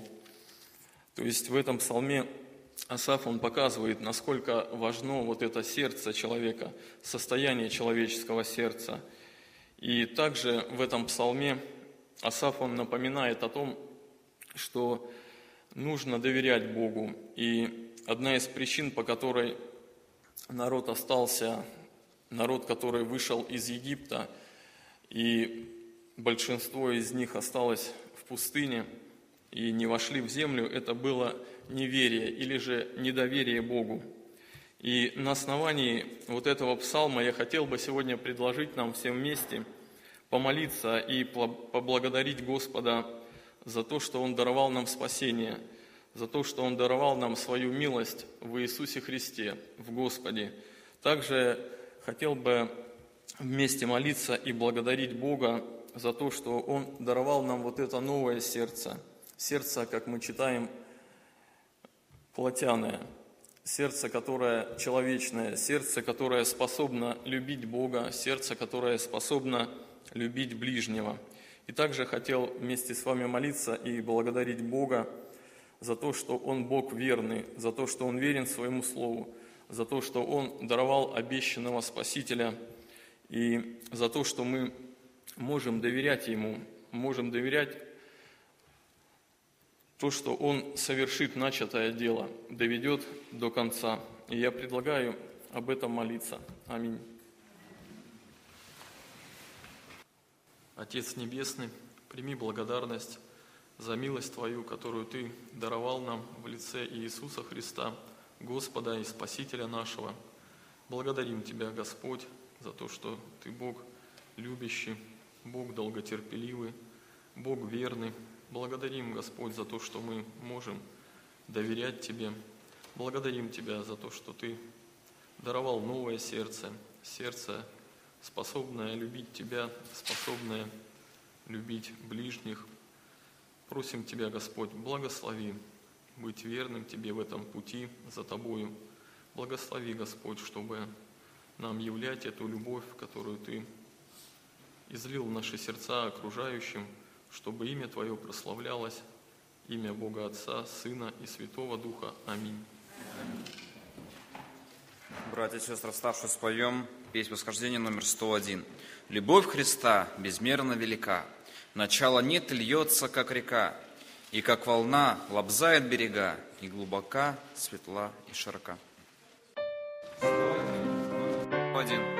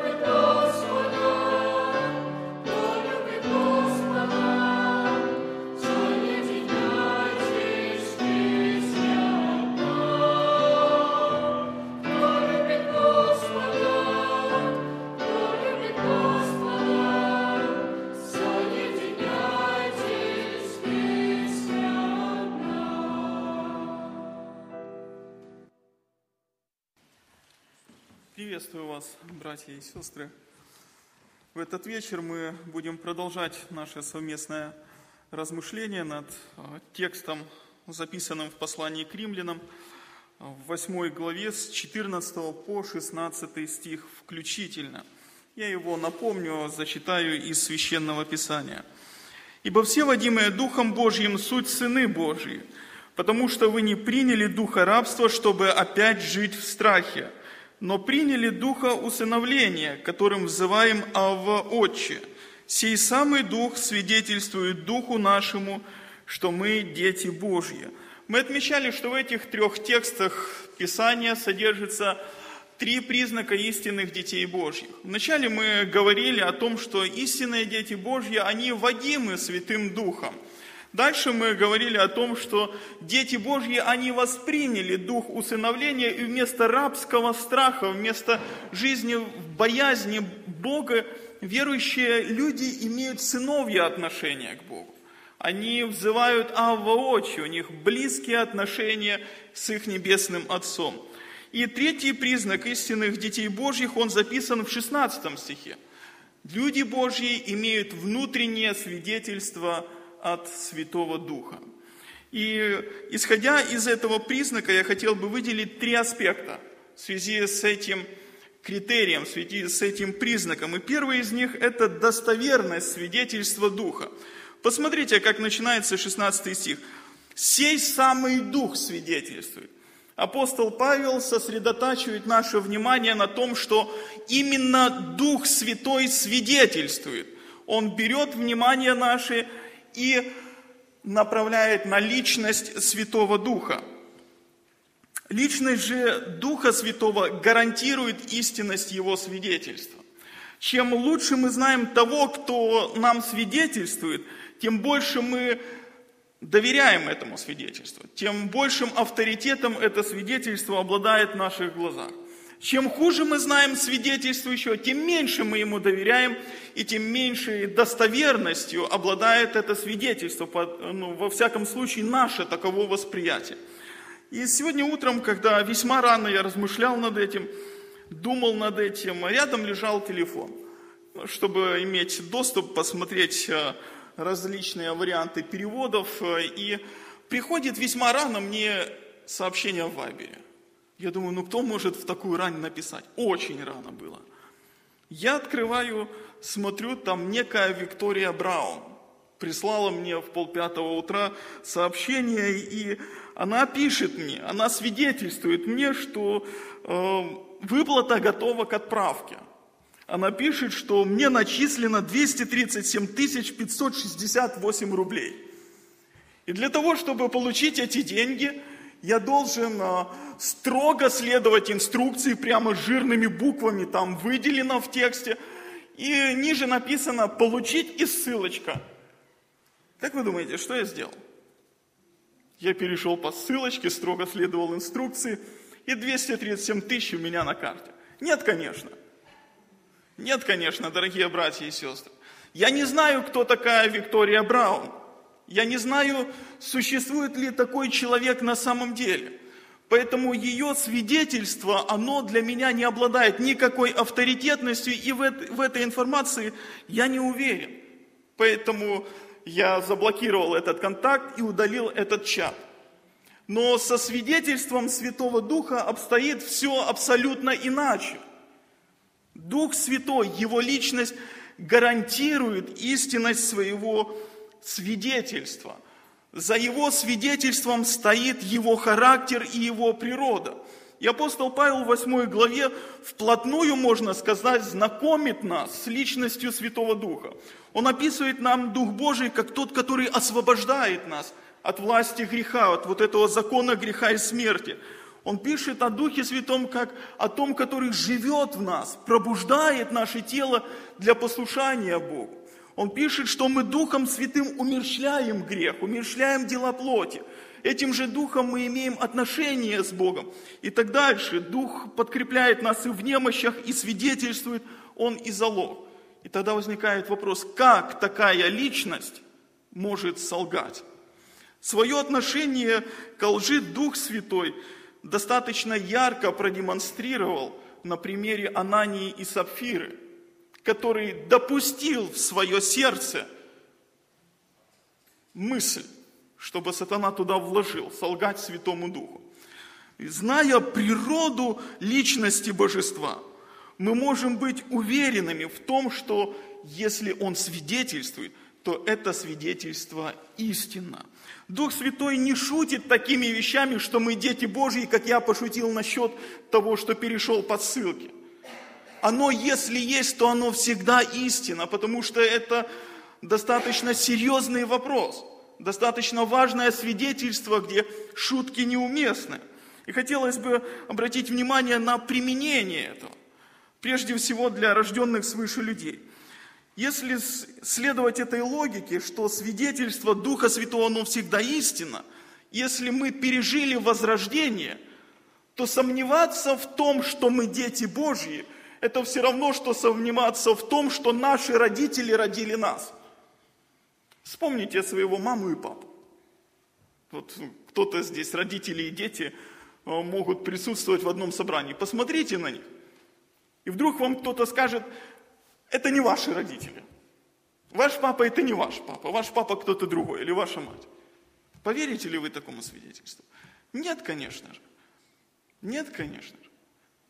И человек сомневающийся, рожденный свыше человек, который сомневается в том, что он дитя Божье и наследник вечной жизни, похож на того человека, который сомневается в том, что его действительные родители – это родители. То есть аналогичная, похожая ситуация. Если применить это свидетельство для нерожденных свыше, то следует заметить, как уже было неоднократно сказано, свидетельство Духа, оно истина, но могут быть подделки, могут быть фальшивки, может быть э, ложная уверенность в спасении, которая не основывается на Писании и на рождении свыше. Для таких людей необходимо не ожесточать своего сердца, когда Дух Святой начнет свидетельствовать человеку, что ты грешник, ты нуждаешься в покаянии, ты виновен перед судом Божьим, и этот страшный суд постигнет тебя, если ты не отвергнешься себя. Таким людям необходимо внять тому, когда Дух Святой указывает им на Иисуса Христа – как на личного Спасителя, как на того, который может избавить от греха, может избавить от суда и смириться, предать самого себя в руки Божьи. Итак, первый аспект этого свидетельства, оно достоверно. Если есть свидетельство Святого Духа внутри человека, оно всегда истина. Если его нет, то его нет. Второй аспект – это способ осуществления. И прежде чем более подробно о нем поговорить, хотелось бы сказать, что э, можно разными способами свидетельствовать об одном и том же. Для того, чтобы прояснить э, эту мысль, например, вот как раз сейчас проиллюстрирую ее в контексте богослужения. Например, э, о своем согласии дети Божьи с проповедником нередко кивают, знаете, выражают свое согласие с проповедником вот кивками такими небольшими. Иногда проповедуешь, смотришь, и народ Божий немножко головой кивает, и он как бы выражает свое согласие, что они согласны с тем, что говорится. Но можно выразить свое согласие и другим способом. Можно сказать «Аминь, истинно так». Можно выразить свое согласие после собрания, обсудить эту проповедь с другим верующим или же с проповедником. Или же наоборот, э, свое несогласие можно выражать разными способами. Разными способами можно свидетельствовать о своем несогласии. Кивками в стороны головой, можно жестами, можно мимикой, когда у человека лицо такое, знаете, ну, такой вид принимает, но он всем видом показывает, что он не согласен. Можно свидетельствовать о своем несогласии, вообще встать и уйти. То есть э, посыл один и тот же, я не согласен. Но свидетельствовать об этом можно разными способами. Так вот, 16 э, стих, он содержит схожую проблему. Посыл одинаковый. Дух Божий свидетельствует Духу нашему, что мы дети Божьи. Но вот э, вопрос э, в способе выражения. Дух Святой об этом свидетельствует либо через внушение, либо же через схожесть. Классический вариант внушения, он основывается на прочтении синодального перевода. Дух Божий свидетельствует Духу нашему. Слово «дух» стоит в дательном падеже, дух человеческий. То есть он как бы воспринимает свидетельство от Бога. И в таком прочтении Дух Святой выступает в роли некого посредника. Верующих людей он побуждает молиться Авва Отче, верующим же людям он свидетельствует, что они дети Божьи. То есть благодаря вот этому действию Святого Духа Божье дитя имеет общение с Отцом и Сыном. Он помогает человеку обращаться к Богу и Богу говорить к человеку. Ведь Отец и Сын говорят к нам через свой Святой Дух. И Дух Божий засвидетельствовал, запечатлел это свидетельство в тексте Священного Писания, и он внушает чаду Божьему на основании текста Священного Писания, что он чадо Божие. Это классическое прочтение этого текста. Но если обратить внимание на другие достаточно авторитетные переводы, то они открывают некое, некий простор для альтернативного прочтения. Э, перевод епископа Кассиана. Послушайте, как звучит 16 стих. «Сам Дух свидетельствует с Духом нашим». Чувствуете разницу? Дух свидетельствует Духу нашему, синодальный перевод. Перевод епископа Кассиана, Дух свидетельствует с Духом нашим. То есть человеческий дух уже слово стоит в творительном падеже. Он не принимает свидетельство, а если следовать тексту, вместе свидетельствует. Это некое соучастие в свидетельстве. И вот этот вот предшествующий предлог «с» как бы указывает, что они вместе свидетельствуют. Достаточно неплохой перевод НРП, он э, новый русский перевод, прямо говорит, Дух Божий свидетельствует вместе с Духом нашим о том, что мы дети Божьи. Здесь прямо стоит слово «вместе», то есть Дух Божий и Дух человеческий, они вместе свидетельствуют, что мы дети Божьи. Тогда возникает вопрос, как понять, что они вместе? И это свидетельство выражается через схожесть. Через схожесть.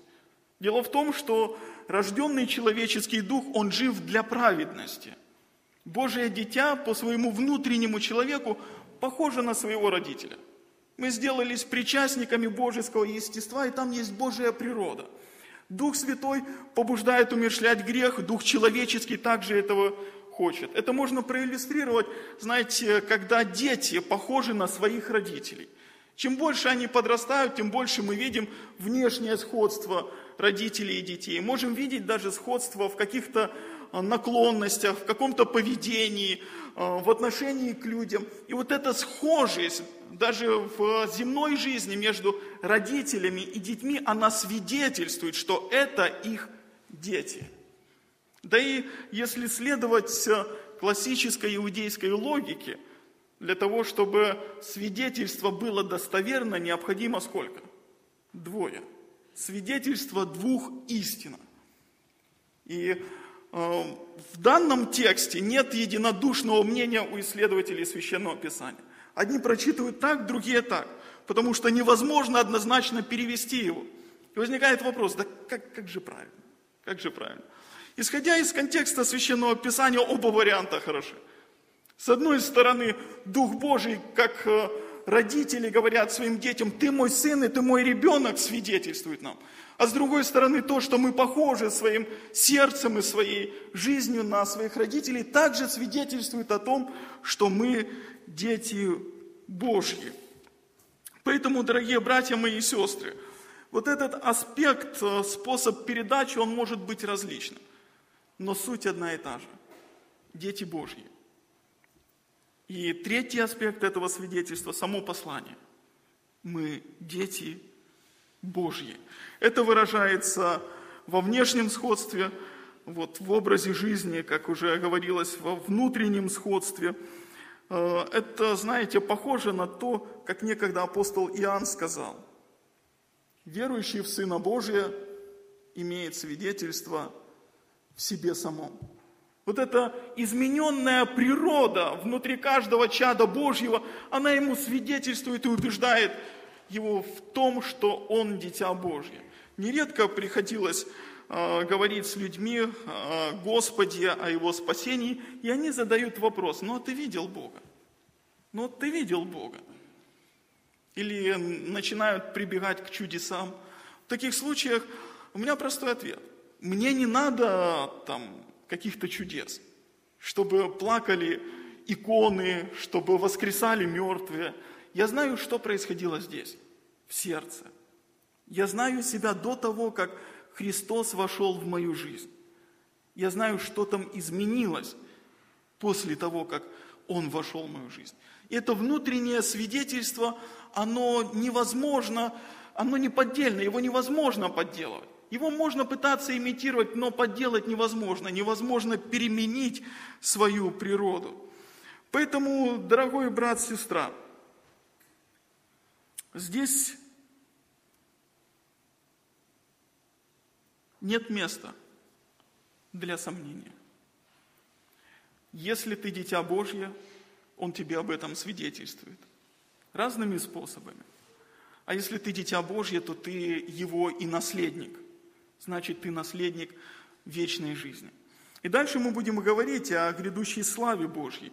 Но хотелось бы обратиться к тем, кто, возможно, не отдал свою жизнь ко Христу. Каким образом стать чадом Божьим? Апостол Иоанн очень просто говорит, а тем, которые приняли Его, то есть Иисуса Христа, верующим во имя Его, дал власть быть чадами Божьими. Дорогой друг, может быть, из молодежи кто-нибудь, может быть, и здесь кто сидит, не знаю. Принял ли ты Иисуса Христа? Его многие отвергают. Принял ли ты Его как своего Господа и Спасителя? Все очень просто. Когда мы принимаем Иисуса Христа, Бог принимает нас. Когда мы принимаем Иисуса Христа, Бог посылает свой Дух в наше сердце, который свидетельствует нам, что мы дети Божьи. Это самый важный поступок в жизни человека, который надлежит совершить. Поэтому я предлагаю сейчас склониться, дорогие братья и сестры, перед нашим Господом и поблагодарить Его за то, что Он дал нам эту власть называться детьми Божьими. И помолиться Ему о том, чтобы в нашем городе, в нашей церкви становилось еще больше истинных детей Божьих, которые были бы водимы Святым Духом, которые бы молились горячо Небесному Отцу, Отец наш взывали бы, которые бы имели вот эту внутреннюю измененную природу, которая бы была бы похожа на Бога. Помолимся нашему Господу. Аминь. Отец наш Небесный, преклоняемся перед Тобой с благодарностью – за то, что Ты различными способами удостоверяешь нас в принадлежности к Тебе. Мы благодарны Тебе, Господь, что нас некогда падших Ты поднял и оживотворил вместе с Иисусом Христом. Мы благодарны Тебе, Господь, за то, что Ты излил свой Дух Святой в наши сердца и изменил нас, сделал нас причастниками Твоего естества – мы благодарны Тебе, Господь, за Твое Слово, которое свидетельствует нам о Твоей любви, о Твоем отцовстве над нами. Благослови, Господь, нас не сомневаться в Твоем Слове, не сомневаться в Твоих обетованиях.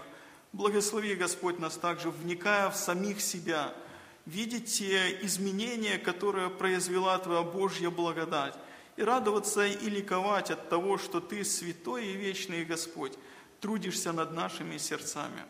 Мы благодарны Тебе за Твое общение с нами в этот вечер. Бог наш, Отец, Сын и Святой Дух. Аминь. Братья и сестры, в заключении собрания споем песнь восхождения номер 750. Номер 750. «За любовь, за милость, за спасение, благодарность Ты прими от нас. Пусть несется песнь благодарения Господу, Он кровью нас спас» номер 750.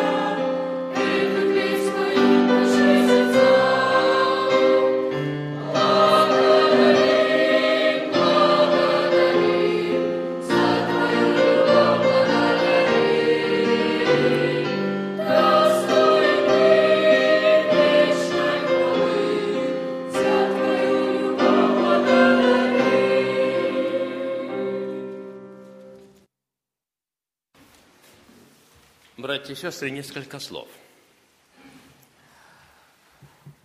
После моего неожиданного пожелания сегодня утром, кто были слышали, руководствоваться не совестью, а словом, некоторых это зацепило.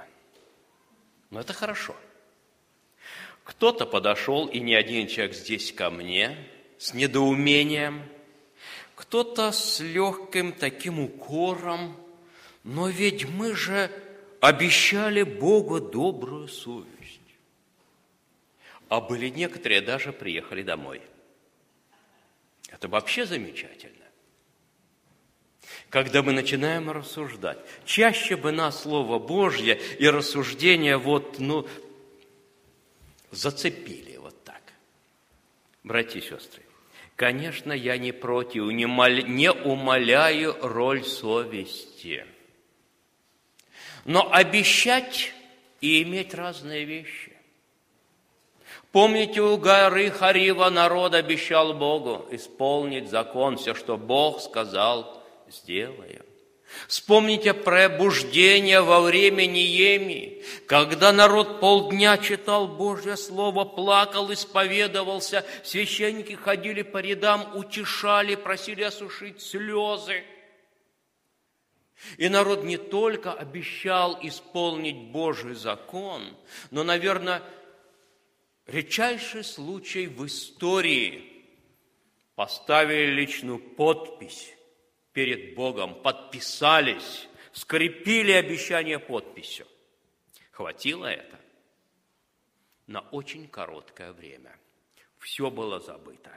И пробуждение закончилось. Все вернулось на круги свои. Что имею в виду, братья и сестры? Вот представьте себя, вы глубоко уверены, что ваш поступок справедлив. Понятие справедливости разбудит вашу совесть. Будет ли она, когда вы уверены в справедливости, не давать вам покоя? Скорее всего, нет. И вот здесь проблема. Потому что понятие справедливости-то у каждого свое. И здесь возникает проблема. Вот сегодня я проповедовал о Нинах. Вспомните вот этого раба, который шел со спокойной совестью, неся серебро господина своего, завернутое в платок. А то, что у него есть понятие, как ему правильно поступить по справедливости, он даже выражает в словах «я знал, какой ты». И по его понятию, по его совести нужно было поступить так, в платок. А по слову что нужно было сделать? Не в платок, а по слову господина. Нужно было бы употребить в оборот – Понятие справедливости подвело этого человека, привело его к такому ужасному сюрпризу на таком своеобразном суде у господина. Вспомните, как у каждого, какое разное понятие у справедливости, вот мне еще братья напомнили. У человека, который за перенесшего тяготы дня и зноя и труда, получающего динарий, и смотря на того, который всего лишь час потрудился, это несправедливо, считают они и ропщат. А господин считает по-другому. Возьми свое и иди. Не за динарий ли я с тобой договорился?